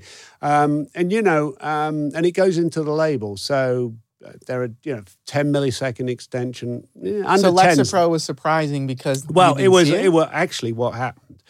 And it's a long, it's a sort of a bit of a tortured story. But okay. fundamentally, we thought it was great. You know, yeah. we didn't see anything. And one day we got our label through. We were sitting around the table. This was nineteen... actually two thousand three. And for those who don't know, Lexapro is an S S R I. It's an S S R I. Right? It's, one, it's an yeah. antidepressant. I'm pretty sure most people, I think, actually know yeah. about Lexapro, but it's an S S R I. It's good. It's it's indicated for depression. Right. Got it. So um, so we got it through, and all of a sudden it had this black box and these sort of the about Q T C prolongation, warning, flashing bells, lights. And we said, whoa, where did this come from? You know, complete surprise, right? And what happened is, um, and I remember sitting there with uh, uh, one of my co-workers, and we were looking at it, and we, it blew us away because we were dismayed, and it was remarkably odd. Uh, and, and then we we saw that one of the one of the studies, which was an open-label study, so they said they were worried that you went to thirty milligrams, which was above the actual dose that was originally. It was ten and twenty. They worried you get a little bit more than twenty, and all of a sudden you get Q T C prolongation. Big, because they weren't worried about mm. ten and twenty, which are the approved dose, mm. just the thirty. And we go, well, one, we don't use the thirty. But what had happened is, um, in, I think there was a, I'm trying to think what it was. Yeah, it was a, it was a phase one study. Phase one yeah. study in volunteers, right?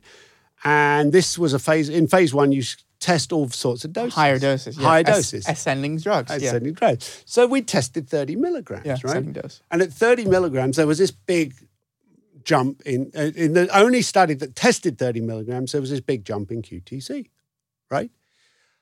Uh, so I looked, I remember looking at the data from that one study, and what we saw, oddly enough, was all of that big jump, which was completely not seen anywhere else, actually occurred when you went from zero. It was an open label. It was a single arm, right? Mm. And it all occurred when you went from zero to ten milligrams. Mm. So this massive jump occurred between ten, and it was only, a, it wasn't a large number of patients, mm. small number of patients. Mm. And we said, well, that doesn't make any sense. We've got literally thousands of patients worth mm. of data who've been treated with ten milligrams and twenty milligrams. Yeah. We don't see that at all. So this was an aberration. Yeah. So I remember it awfully clearly because the guy was uh, I, I used to work with uh, was a brilliant writer, and so he and I sat and he, and I said, "Look, I think this is this is aberration." He said, "Yeah, I, I agree." So I said, "Do you think you can write something, uh, explain it?" So he wrote a three and a half page, brilliant. I wish I had it to this day. A three and a half page. Because it was quite clear yeah. what had gone wrong. This was an aberration, but it, there's tons of data to show it's nothing to do yeah. with thirty. It was all at ten, and we know ten's incredibly yeah. safe. So he wrote this enormous, beautifully prose. He was fantastic. He eventually, he left...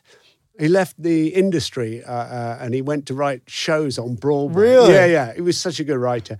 He, he was a zany guy. Uh, he used his uh, computer... Because at the time, you know, we were using computers, but even back then, that was early two thousands. He just used it as a coffee stand uh, for his coffee for his coffee maker because he wrote everything in tiny little pencils. They were about that big, like uh, two inches long. And he'd, oh my God. Anyway, so he wrote this thing. So we got on the phone the next day to talk to the division director, the head of the neuro uh, ph- psych neuropharm, I guess it was. So they would combine neurology and psychiatry. Mm-hmm. Uh, and we said, listen, um, we said... Did you send them? You already sent them the We paper. Sent them the thing the night before. Yeah. And we got on the phone and he goes, well, what do you think of the label? He said, well, it's horrible, you know. Why, why have you written it like this? And he goes, well, because you got this long Q T thing. Yeah. Uh, and we said, well... Well, well, didn't you know? We wrote to you. It's it's not real. It's it's incorrect. It's an aberration. He go, what do you mean? We sent something through last night. And he he, he said, I, what did you sign? And said, did he, did someone send something through last night? We heard on the yeah, other end. Yeah, we're yeah. on the phone, like, right? What's up? So he said, so he said, all right, give me a sec. I've just seen uh, someone's found it. They're giving it to me. He said, we're going to go on mute, and they do this sometimes. You're in a room, yeah, uh-huh, to yeah, them. Conference call room, yeah, yeah, and the conference call. We're sitting all yeah. the head. People at the company. This is a around. Big deal, right? Because there's millions deal. And millions of dollars. Billions. Billions. Wow. So so anyway, so they go on mute for fifteen minutes and then they come back on and they go, and, and he goes, you're right. This is, we're wrong. He goes, give us a chance. We'll change the label. Then, oh my God. Yeah. So twenty-four, about about sort of later that, it wasn't even that long, a few hours later, they sent a new label. All the stuff had gone. and and Lexapro was born, and it wow. was uh, and it was you know it, Lexapro was a two and a half billion dollar a year changed, drug, changed the world, right? Yeah, really. Uh, most popular. I think it's one of the most, if not the most popular antidepressant today. So you really just got to double check your work. Yeah, you got to. Well, it wasn't. Well, you double it wasn't check that. The, you got to double check the grader almost. The uh... well, yes, yes, but they they'd seen a signal. Yeah, they'd seen a signal, and we need. It's our job to say it's not to tell them why it doesn't make sense. Their their job's not to tell you where you're going wrong. Yeah. Their job's to tell you to look for stuff. And they did wow. it. They did a good job. And and when we gave them clear, pure logical argument, um, the why it, what didn't make any sense, yeah. they they to their to their credit, they just said, "You're right." Wow. That's cool. That was that was cool. That's cool. So then, because I for, I forgot completely forgot about this phase, but there's phase four, right? Yeah. And phase four is just monitoring the drug after it's on the market. No, I mean or there's no? all sorts of things. For one, you launch the drug, okay. right? So phase four is anything after phase three. It's Got all it. a okay. bit of all these phases are just man-made constructs, okay. right? You know, there can be two lot two. types of, you can phase three A, you have phase two A, phase two B, phase yeah. three A, three, it's all. Are two A and two, are those just different, you do a different I, uh, number of people, arms? Just or? Sometimes you take more time to get to three. So if you do two A and you weren't really happy, you want to test it again, it, you do another it. two A, you call got it two B. It's all it. meaningless. Honestly, it's meaningless. I fundamentally, phase one, phase two, and phase three, and sometimes you don't need phase two. Really? So you can do phase one and phase three. Sometimes you go straight to phase three. I mean, really? yeah, it depends. If the drug is just, if it's a different formulation uh-huh. of, you know, it depends if it's a, something called a new chemical entity, uh-huh. which is a new chemical entity. Yeah. I mean, that's pretty self-explanatory, yeah. you know. Or it's a new formulation of something that's already been there, you can jump to phase three. Like if I said, if I said, oh, aspirin's really good at treating glaucoma. Yeah, that like would be that. a new indication, yeah, yeah. right? So, so I go to phase three. You go to phase three because everyone yeah. knows it's relatively safe, yeah. unless you're giving ten times the normal dose. Okay. In which case, you probably have, have to restart. You, well, you may have to do some safety studies Got to, it. to do Got that, it. and Got another T Q T, thorough Got Q T C, it. and the other stuff. So after your phase three, you've you've gone back and forth. You've taken the black box warning off your thing because the F D A messed up, and you now you're you have everything approved. You launch right away. I guess this is when you get marketing yeah, team you, and you sales get, and all yeah, this no, well, a lot of what you preparing for launch takes about two years. You get publications. Mm-hmm. You want to get stuff you can distribute to key opinion leaders, doctors. Yeah. You want to educate them, you know, et cetera, et cetera, et cetera. You want to be able to. You what you want to do is educate the healthcare profession about your yeah. drug, the pros, the cons, the dangers, the safety issues, et cetera, whatever. When do you get and. Because I because there's the other thing of the intellectual property, right? Is yes. that so? Is that as soon as you get the approval, is that, do you get that intellectual property or when does the timing no, start? No, no, no, Zach, when you first had the idea yeah. for your for your pink pill yeah. and this new structure, yeah. you would file, there's three types of patent. Okay. So there's, what we talk about is exclusivity. Yeah. In other words, you are alone or uh-huh. allowed to sell your drug. Yeah. Um, so that's exclusivity. There's two types of exclusivity. Yeah. There's intellectual property exclusivity and there's regulatory exclusivity. So when you first had your brainwave and you generated a little bit of data in the mouse before you even went into G L P, yeah. you said, look, this is a great new treatment for osteoarthritis. Yeah. And you would file what they call a composition of matter patent. Okay. In other words, the actual structure of molecular that structure. Yeah. That will give you twenty years, and I'm not an I P expert, uh-huh. but that will give you twenty years protection. I see, okay. But it takes ten years to get your drug mm. to the market, so you've mm. lost ten of those years. Now, you for an N C E in the U S, this gets very complicated. New There's all sorts entity, of rules. Yeah. You get some of your time back. You get half the development time back. In other words, half the time it was in the clinic. Yeah. I think it's not also pre-clinic, the clinic time. Plus, you get the time it takes the F D A to review it. I That's see. regulatory okay. added on. So there, it's a mixture of both intellectual property, which is through the patent yeah. office, yeah. and the regulatory exclusivity mm-hmm. you get. There's other types. There's formulation patents, which are, you know, I've taken a pill, I've turned it into an injection, and I'm I'm, I'm protecting the, the injection formulation. Yeah. Or there's use patents. In other words, to your early example, I'm going to take aspirin and I'm going to give it for glaucoma because yeah. no one thought of that before. Yeah. And therefore, I'm protecting that use of it. And these are all different amounts of time and all different kind of time. Well, they're, they're all, I think, from an I P standpoint, they're twenty years. They're okay. not that protectable, though.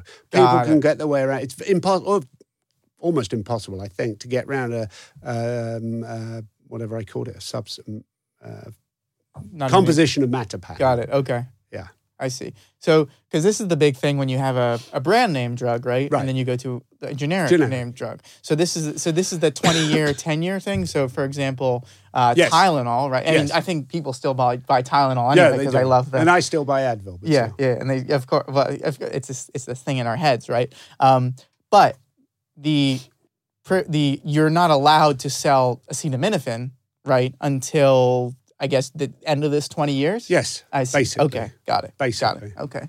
Yeah. Got it. That makes sense. And then, so what is, so so so you've done these research, you've talked to doctors, two years, and then you launch the drug. Right. What is phase four? Is phase four, so... Phase four is anything. It's sort of a broad yeah. brush type. Phase four is essentially what it means is, so if I'm, the drug's on the market, yeah. they used to call it phase three B slash four, and I never knew what it meant, but fundamentally, and you shouldn't get hung up on this, so really yeah. it's post-marketing. Yeah. Anything that's after the drug first comes to market. So why, so your pink pill, we've done it for osteoarthritis, and someone thinks, hey, it may also be a great I don't know, uh, a great, let's do an experiment for uh, hiccups. Okay. Bad idea, bad example. or, or indigestion. Yeah. It may also work for indigestion. Let's do a study in indigestion.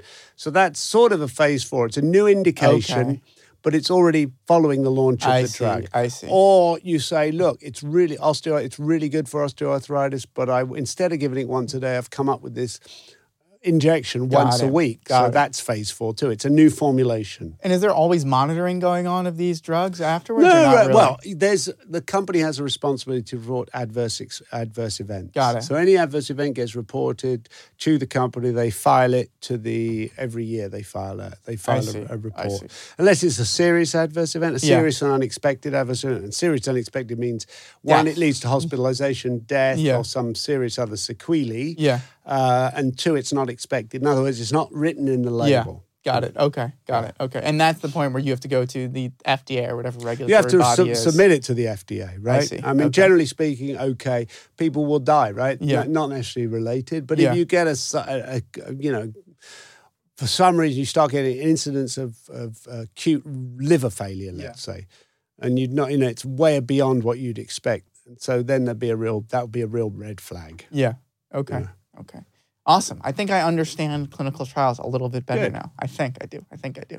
So I just want to talk a little bit more about Lexapro because I think mm. that's really interesting. I think we're all, many people are aware of it and stuff like that. It wasn't the first antidepressant drug, right? It wasn't the first S S R I. Well, no, the first antidepressant, well, two different yeah. questions, yeah. right? Got it. It wasn't yeah, the first different. S S R I and it certainly wasn't the first antidepressant. Yeah. The first antidepressant was probably a monoamine oxidase yeah. inhibitor back M A O Is, in the fifties, yeah, M A O Is, yeah. right? Which are effective drugs but very dangerous. Yeah. Uh, then you had the tricyclic antidepressants, which were probably around from the sixties. Yeah. Um, and the um, but the the S S R Is, the first S S R I, I believe, was something a drug called Fluoxetine. Mm-hmm. Um, the second one, the big one, was Prozac yeah. or Fluoxetine. Yeah. Um, I think the the well, make the third one, if you like, because a lot of people don't consider fluvoxamine sort of yeah. thing. But so the big, first big one was Prozac or yeah. fluoxetine. The second, I think the second one was um, uh, Zoloft or sertraline, mm-hmm. which is Pfizer's drug. Yeah. Uh, and then the third one was paroxetine or, or Paxil yeah. or Ceroxat in yeah. the U K where, yeah. I, where I was first associated with it. So, um, and then... The one after that, I think, was Celexa. Yeah, Citalopram, yeah. With Citalopram, which we yeah. launched when I was at um, at Forest. And then Lexapro was after that. Got and then it. there was other, then they're going to the N S R Is, um, which were things like venlafaxine yeah. and duloxetine, yeah.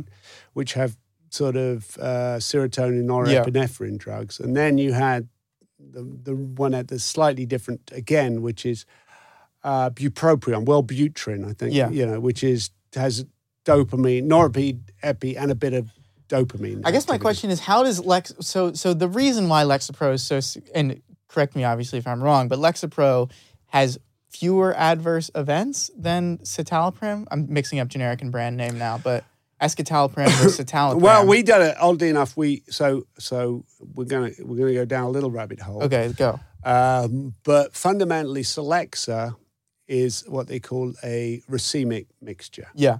So it exists in two forms, mm-hmm. like glo- matching gloves, right? Yeah. The same molecules in Celexa, that is. Yeah. There's ars- there's arcital- arcitalopram and escitalopram. Yeah. So they're the same.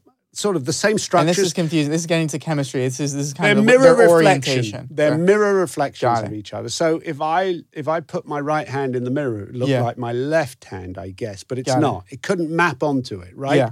These things look the same in the mirror, but yeah. they're not the same. You they don't you they not, don't you know they if don't you put the, your hands over each other, they're not the same, right? Yeah.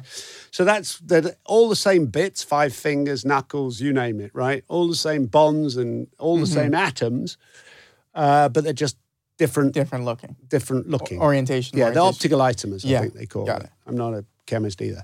Um, so, so, so, and we said all of the efficacy comes from the S. We worked mm. that one out from from pre- one side of the mirror. From one side of the mirror, um, and the R, we don't know what that does. It may even be harmful. It may, well, not harmful, but it may cause some le- lack mm. lessening of side effects. Mm-hmm. So, so we managed to separate it, which in itself was a big, was a big sort of uh, C M C, chemistry manufacturing controls. People yeah. who manufacture drugs, you my yeah. colleague at the time, who's a close friend, um, his team managed that to work it That was a new, new technology. Yeah, it wasn't it? It was called, I think it's called moving bed technology. Wow. Very, very smart, very, he's Very brilliant man. Uh, anyway, and and he he came up with this sort of way to separate, or his team came up with a way to separate the R and the S. So there you could produce the S. And then what we did, um, and once again, I worked very closely with this guy. Um, I won't say his name, but the yeah. guy who went off Broadway in the end. Yeah, yeah, yeah um, the writer. Yeah, the writer.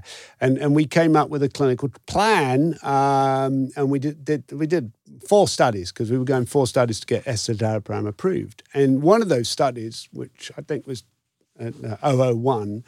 I think it was a chap named Brooks is on the on the publication, if I remember correctly. Anyway, uh, he, we it was a four-arm study. Got it. So we tested in in, in a depression study. And arms is just different endpoints? No, arms, sorry. Arms as um, so so two-arm studies, placebo and active. Yeah. This was a four-arm study, so there were four different arms in the study. It was yeah. par- four different parallel arms. Got it. So, so you'll understand it better. So yeah. it was a, it was a, I think it was a six-week study, which is typical for depression, yeah. and people had to come in with a certain level of depression on something Got called it. the Montgomery-Asberg Depression yeah. Rating Scale. Mm-hmm. We used, um, and anyway, so there were four arms. One arm was obviously placebo. Yeah, and then we had two. We had two Lexapro arms and one citalopram arm. I so you see. remember citalopram uh, is a racemate with the yeah, arm blended. Yeah, has both the mirrors has together. And so the doses you had of citalopram were twenty milligrams and forty milligrams, right? We yeah. used the top dose, forty, forty milligrams. So we had placebo and forty milligrams of yeah. citalopram. Now, if R did nothing and, and it was a fifty-fifty mix, yeah. you can see that you would expect that twenty milligrams of Lexapro should be equivalent of forty milligrams of of Celexa. Yeah. Does that make sense? Yeah. Mm-hmm, mm-hmm. Because you've got twenty milligrams, forty milligrams comprises twenty milligrams of S and twenty milligrams of yeah. R. And if R does nothing, then it's twenty milligrams of S, yes. right? And the rest Got is it. just nothing, just Got waste. It. Yeah, yeah, yeah. So what we did, this four-arm study, we picked placebo, uh, forty milligrams of Celexa, yeah. which is essentially twenty yeah. milligrams of, you know, and then we did twenty milligrams of Lexapro yeah. and ten milligrams of Lexapro. Got it. Right. So we have the good mirror, the good mirror, both sides of the mirror, nothing. Uh, the good mirror, the high dose good mirror, low dose good mirror, both sides of the mirror, and nothing. Yeah. Got it. You want to think about it like that? That's fine. And we ran this study. Yeah. And what we found in this study was that obviously everything beat placebo, but the twenty milligram dose really beat the twenty milligrams of, if you like, of S, which should have been just like forty milligrams mm-hmm. of, of R, right? Of, yeah. of Celexa, right? Yeah. The combined one. Because yeah. the twenty milligrams was equal to the forty yep, milligrams, exactly. right? That that annihilated the twenty. In regards to the people scoring on this On the scale, scale. Drop in the scale, improvement yeah. in depression. Yeah. So the twenty milligrams of Lexapro yeah. smashed wow. the forty milligrams of Celexa. Not only that, the ten milligrams of Lexapro beat the forty milligrams wow. of Celexa. So half the amount of S yeah. in ten milligrams beat twice the amount, twenty milligrams in the forty. Does that make sense? That's huge. Yeah, yeah, yeah. So we published that, and that's why Celexa became so. So we will try to work out why, and it may have been, you know, that just that the R didn't not just didn't do anything, it but it may away. have took away, it may I have see. binded to receptors yeah. or prevented from Almost the like S from doing it. Yeah, yeah, that bingo, it, something like that. So that was really big. That yeah. study was huge. That's what really benefited it. And wow. there was no evident difference in in side effects. So why do people still give? I don't even know if they still do. Why do people still give Celexa? People do. People do because yeah. there's good studies showing it works. It still you know. works. Got it. Got it. And this is just one. Yeah. I see. Yeah, yeah, yeah. That's interesting. That's amazing. And you, you know, and, and, and, and obviously Lexapro was patented yeah. for far longer than Celexa. So Lexapro was was more much more expensive than yeah. Celexa for a longer period of yeah. time. Despite the fact we believed there was good reason to switch from one yeah. to the other. Um, but other, you know, people thought, well, you know, they're used to doing that and it was very cheap, so yeah. we'd use it anyway. Got it. So I'm going to. But try- nowadays, I think you'll find, if, and I don't know this, I, yeah. I'm speculating, but uh, the, I mean, I'm sure Celexa is still prescribed. I know it's still prescribed, but I would I would guess that Lexapro more people do like much more. Makes sense to me, and not just based yeah. off what I just heard. Yeah, that's really that's cool. They're both generic, obviously. Got it. So we're gonna. I'm going to take it down because we're right here. I'm going to make it much bigger yes. now, broader, and much a, a much more general question. And this is what some this is something people say a lot, and I just don't even I, I want to hear your perspective because I don't really know. Sometimes people say, and this is again very broad. Some people say big pharmaceutical companies are bad, and some people say big pharmaceutical companies are good. And I really I don't know much about these things. So can you tell me from, because it's been your life for right thirty years, right? And you've been in smaller pharmaceutical companies, bigger pharmaceutical companies. Now you're not in pharmaceutical company anymore. Can you tell me what people, or not what people mean, what you think are the true aspects of what people say when they say big pharma is bad? So if there are if there are any bad things about big pharma at all, and if if what are the good things about pharma? So start with the bad.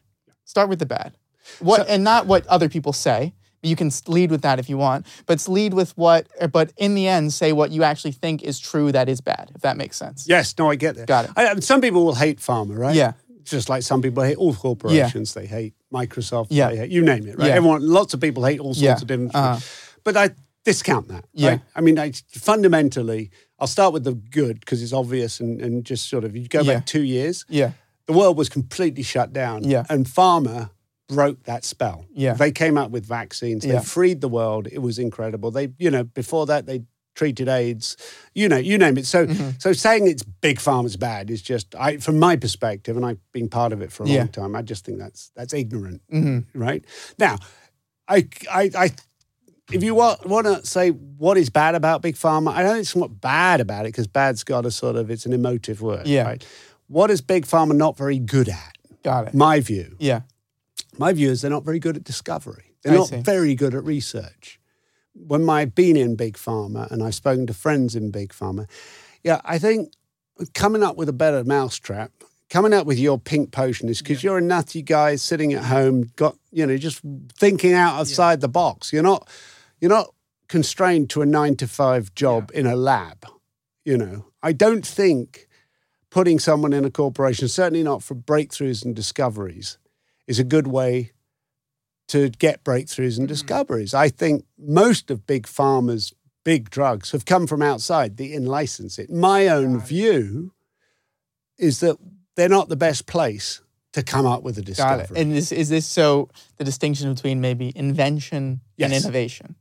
Well, I don't know. That's that's a real invention and what's a not innovation. No, I mean, see, so I would yeah. call it between. You call it R and D, yeah. right? And we've talked about it yeah. earlier on. Yeah. Research is you coming up with a brilliant idea, putting it in a few rats and saying, yeah. oh, it works, right? Yeah. Great. Or even just coming up with a brilliant idea. Got it. I find that very, I find you can't do that in a nine by nine by five square box. I see. You have to have a zany genius yeah. who come, who's just got a better way of doing something. Yeah. And there's so many people out there with so many brilliant ideas yeah. that it's much more likely to come from outside than inside. Mm-hmm. And historically, I think the data shows that, for yeah. at least from what I've heard, you yeah. know, that most of the good stuff comes out from elsewhere. I see. So, for example, Pfizer, which I think everyone heard of. Yeah, they, they buy most of this. They, they buy companies. They don't have a little lab somewhere in a oh, corner. Oh, they have. They spend billions with, of dollars okay. on, on discovery, and, and so do all the major pharma companies. But you don't think they're as good as at that as, as the random person? I think they're it. better at searching. As me and my pink pill yeah, lab. You and your pink pill. They're much, I think they're really good at search and evaluation, yeah. looking outside, seeing yeah. what's around, yeah. buying it, yeah. or, or investing in it and then buying mm-hmm. it in. That that bit, I think, is the weakness. And yeah. I'm not I'm not alone in this view. Yeah. I think a lot of people feel this way. So why know? don't these big pharma, I guess maybe the big pharma companies because, don't think it well, might. There's all sorts of reasons. Yeah. Firstly, they've got this massive infrastructure. What yeah. they're meant to do, fire loads of people. Secondly, they might come up with something. Okay. Um, thirdly, there's potential an ego, an ego aspect. I see. This, right? I mean, some of this is somewhat heretical, yeah. but it's, you know, I mean, anyway, so, you know. Um, but what I think they are extraordinarily good at yeah. is development. Yeah. I think they're really good at coming up with the way to formulate a drug. That's the medicine, mm-hmm. the building the medicine, right? Yeah. The capsules, tabsules, yeah. the, you know, they're really good at that. Mm-hmm. They're really good at doing the development, working mm. with F D A, running clinical studies. Yeah. That's, they're fantastic at that. And they're also really good at what they, what you would call commercializing a drug. In other words, reaching out to opinion leaders, mm-hmm. providing data, educating, et cetera, et cetera, mm-hmm. supporting those drugs in the community, monitoring them for any side effects that come up. Yeah. So I think they're really good at what you would expect a large corporation, corporation to do, which is once it's, once the discovery's made, mm-hmm. they can turn it into they something. They can get it going. Real. Good, real, big. So I, so give it, so... And look what they did, once again, look what they did with the vaccines. They that's didn't exactly come where I'm going. With the vaccine. Yeah. They bought in from the various... You know, mm-hmm. BioNTech, for example, did yeah. it. They all, A Z merged with, worked with some guy, Pfizer worked. They didn't do it, you right? They, yeah. they, you know. So, Mike, so this is the the next part I said, this more these side or edger cases. Not, I guess it's not that edge, but when you have a great breakthrough drug or technology, right, there it's under a separate set of rules, right? What do you mean? So from the F D A. So they can be approved more quickly by the yeah, F D A? Because... Uh, yeah, yes. There's all sorts of processes. There's okay. things called fast track. Okay. There's there's orphan drug designation, which is for a... Um, um, orphan drug is for, for a rare disease, Got under two hundred thousand cases a year in the U S. Do you know, and I know this is what what you dealt with, so you might not know, it's fine, but for the vaccines, right? For yeah. the vaccines, was well, that, that, that was, was, that, that, was that was emergency use authorization. Emergency that's a whole use. different level. Oh, okay. Emergency use authorization. And that means they don't need to do as many trials? Yes, or they something like that. I'm okay. not a great expert, but yeah, basically they see there's this massive need, so they push it through. Got right? It. Okay. I mean, you know, really it's about, you know, it's always about risk-benefit yeah. sort of balance, right? Here they see massive need and, yeah. you know, they launch it without all the testing that you do, for example, yeah. different, typically a vaccine could take five to seven years. I'm not a, I've not done vaccines, yeah. I've developed them, but, mm-hmm. you know. I'm, and this I, one was one to two, one, one year. year. One well, year. Clearly, yeah, it came out at the end of twenty-one yeah. and the You know, it's amazing. So, yeah, you're right. You know, right, so I mean right, that's right, remarkable, right. right? So there's other type of fast track systems. Uh, there's something called accelerated uh, approval, I think it is. Yeah. Uh, you know, where um, um, where you can sort of get approved, and then you have to do another study to prove. Got often it. in oncology, Got for it. example, you get approved on a surrogate endpoint, and then you have to do the follow-up study to mm-hmm. show that it really works in overall sur- survival, for example. So do you th- so out of your whole big pharmaceutical career, do you think, what was the most exciting drug you ever worked on? Was it Lexapro or was it? Uh, Lexapro was yeah. was fantastic. Yeah. It was huge. Um, Namenda, that was Namenda. the only drug um, to be a new new mechanism of action yeah. to be approved for Alzheimer's disease in moderate, first drug in moderate to severe patients, I think ever approved. Wow. So in severe patients. And, and, and the last drug Other, if you exclude the recent was it Biogen drug, the the the, the amyloid drug, mm-hmm. I may have got the company wrong, which caused all this consternation which many people believe doesn't work. Yeah. Uh-huh. Um, uh, which no one, very few people are paying for. And the idea for. behind this drug is that it's like an antibody that binds. An antibody and they, to amyloid that stops amyloid. And but the but I guess their their reasoning behind these studies, what was you're saying, the amyloid is causing the issue. So yes. if you take out the cause of the issue, but maybe the amyloid is a byproduct of the issue as opposed to causing. This is just me creating things. Yeah, in no, my head, and that's a but yeah, yeah. very reasonable. Yeah, you know, that's the, the, the idea. I think that's right. I, yeah. Once again, I don't know either. This yeah. is just but me. I think what you're saying is, yeah. yeah. Some people thought, ah, the amyloid causes it. It's yeah. a consistent factor and, and, you know, more amyloid mm-hmm. in worse worse dementia. But others would say, yeah, but whatever causes dementia is also causing the buildup of amyloid. And if you cure what causes, if you stop the cause of the dementia, you yeah. also stop the cause yeah. of the amyloid. Or maybe the amyloid is caused by cells breaking down or degenerating or atrophy or whatever you want to call it. Um, but just taking away the refuse doesn't stop the process yeah. that caused the refuse in the first place, if you think about it like that. Yeah, yeah, no, that makes sense. So one or two more questions, and then I think we're... Because I also I want to ask about the... Because it's an interesting career, too, you know, going yeah. from medicine, psychiatry, then you go to pharma, uh, and then you go to... Now you're working in a, like a healthcare investment firm, yeah. right? So I think we're going to have another time to talk about all this. But right. in this same field of drugs and devices and things like that, I think a good question is, within what you can talk about, right, to the public factor, what do you think is the most exciting new drug or technology or space in the future to you and in, in whatever you're you're working with or on right now? And again, whatever you can talk about within the legal realm. So I'm, I'm going to talk sort of a generic level, yeah. right? Um, not that I'm hiding anything uh, particularly significant, yeah. but, you know, if you, and there's no one specific area. I mean, I think that the, the balance is, right? Yeah. You know, um, I think the balance is, you know, if you can spend a billion dollars to save one life or, you know, a billion dollar to save... to make a meaning, huge meaningful difference in the lives of a million people. I see. What's, you know, that's that's going to be one of these healthcare equations that people are going to tangle Got with, it. Right? Okay. You know, so that's that's what. The, so I don't know. You know, is it greater to affect a million people in a slightly in a reasonably positive way, yeah. or save the life for a billion? You know, for, one, for person. one person. I you see. know, because yeah. you can't. There's only so many healthcare dollars mm-hmm. to go around. So yeah. that's the first thing, right? So I think it's difficult to weigh out which is more important. Mm. Um, so that that's one thing, and it's just it's just one of those conundrums. Um, what's exciting? I look. I think uh, I, what has been let's say what has been yeah. very exciting. I've, we've spoken about COVID vaccines. Yeah, yeah? Amazing, quick, yeah. bang, done. Yeah. You know, other vac- vaccines make probably the biggest impact of any other intervention. Mm-hmm. Right? We know this, right? Prevention. We know polio, yeah. diphtheria, you name yeah. it, right? Yeah. All this stuff.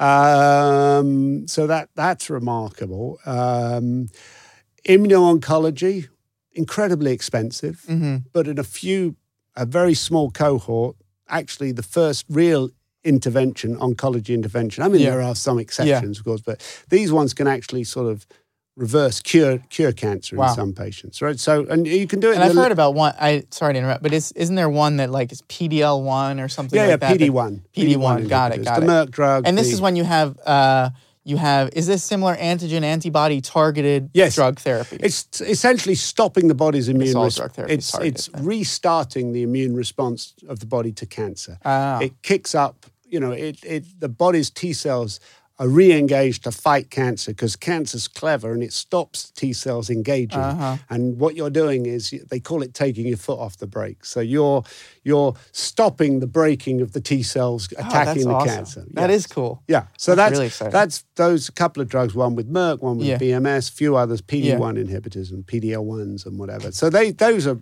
quite some remarkable responses there. A huge difference, right? Um, so we got vaccines, we got those. Uh, for myself, yeah. being a psychiatrist, a C N S guy, yeah. I think we've only just started to tap. You've, we've talked about it, Alzheimer's mm-hmm. disease, right? What causes it? What schizophrenia? One of most my personal mm-hmm. personal sort of where I sort of did a lot as a psych practicing mm-hmm. psychiatrist. An incredibly devastating disease, mm-hmm. which we can sort of treat symptomatically, and there's some great antipsychotic drugs out there. But it's a, it's it's a hideous disease, and we, mm-hmm. we really are just scratching the surface. That's sort of somewhere I'd love to see major breakthrough in that area, in That'd that arena. Cool. you know. Because um, what is it? one percent of all people have schizophrenia, right? Yeah, yeah. Wow. And pretty much standard across yeah. the world. It's a bizarre thing. It depends on, it's not, it's not related to wealth or race or nationality yeah. or yeah. geography or you name it. It's pretty consistent. The only one thing that it is, it is genetic, right? Mm-hmm. So it occurs in families. Yeah. Interesting. So, and we're going to save it. The next time you come, we're going to talk about how you go from doctor to pharmaceutical company to investment firm, because I think that's really go. interesting too. But Dad, Ivan Gergel, thank you so much for taking the time to talk to me. I think this was really helpful. Now I know the phase of a clinical trial. And my pink drug will be released in the year twenty twenty-five. Please go to pink pill drug zach hiley dot com Inc pharmaceutical dot slash forward slash thanks. Thank you so much for seeing, listening, watching this episode, and uh, we'll see you on the next one. Thank, Thank you so you. much, Dad. Thank you. Bye.